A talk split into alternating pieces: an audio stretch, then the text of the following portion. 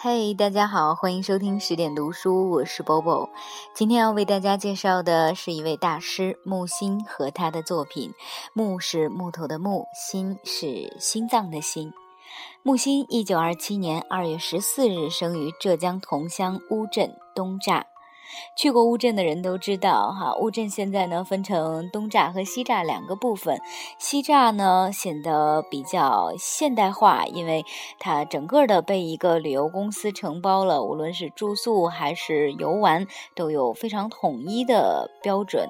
到了夜晚呢，也有很美的这种特有的水乡夜景可以看。而东栅，我个人感觉。会更加的贴近原始，有一种淳朴的感觉。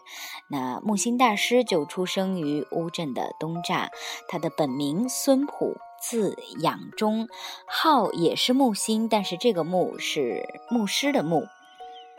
那他自己的笔名木心呢，是后来改的。关于这个笔名啊，也有两个说法，一个是他的徒弟陈丹青，陈丹青大家知道吧，也是一个非常有名的作家、画家、艺术家哈。呃，陈丹青说木心的名字是起源于木铎之心。是佛语的一种说法，而木心先生自己却说，名字其实是累赘，起名木心呢是取木字的笔画比较集中，而心字的笔画比较发散的意思。那到底是哪一种呢？如果读过他的作品的话，可能会倾向于陈丹青的，而不是他自己所说的。今天要为大家推荐的呢，首先是。木心的一套大作《文学回忆录》，其实严格意义上来讲，这本书不算是木心自己亲自动笔写的，啊，那这其中呢，其实有一个故事，就是。在八十年代的时候，木心曾经居住过纽约。那段时间呢，他恢复了写作，持续出书。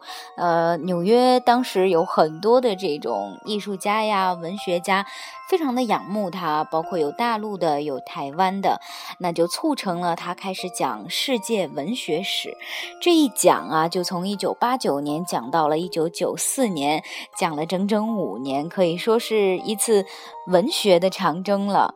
那每一次呢，听课人都会轮流提供自己家的客厅，而在座的就有画家、舞蹈家、史学家和雕刻家等等，其中就有木心的这一位学生陈丹青。陈丹青从听第一课开始就认真的记着笔记，所以文学回忆录算是木心留给世界的礼物。陈丹青五年的听课笔录，木心先生于二零一一年在自己的故乡乌镇去世了。这本书到底在讲些什么呢？我为大家念一念其中的目录。我觉得喜欢文学的人一定会想要看一看的。有希腊罗马神话，还有西方的新旧约的这种。故事的含义，嗯，还有讲到我们中国的楚辞与屈原，还有木心非常推崇的先秦诸子，老子、孔子、墨子、孟子、庄子、荀子，当然啦，也有十九世纪的英国、法国、德国文学。总之呢，如果你像我一样是一个学文科的，而且觉得会对这一些东西有很大兴趣的人，那这一套书一定。要看一下喽。此外啊，很多人可能听到了这一些，哇，听到头都大了，好像是某一种文艺理论书籍。我觉得，不然这样好了，我先为大家读一点木心语录。如果你觉得这样的文字、这样的思想是你喜欢的，再做决定也不妨。他曾经说过：“往过去看，一代比一代多情；往未来看，一代比一代无情。”多情可以多到没季牙，无情则有限，无情而已。他还说，天性是唯一重要的，单凭天性是不行的。文学是什么？文学家是什么？文学是对文学家这个人的一番终身教育，以及伟大的艺术常是裸体的，雕塑如此，文学何尝不如此呢？有人说，其他的我全懂，就只不懂幽默。我安慰，不要紧，其他的全不懂也不要紧。怎么样？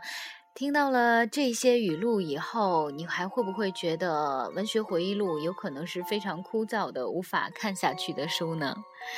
那在这里再为大家介绍一首木心很有名的诗，可能你以前曾经听过了，今天不妨再听我读一下吧。木心的《从前慢》，记得早先少年时。大家诚诚恳恳，说一句是一句。清早上火车站，长街黑暗无行人，卖豆浆的小店冒着热气。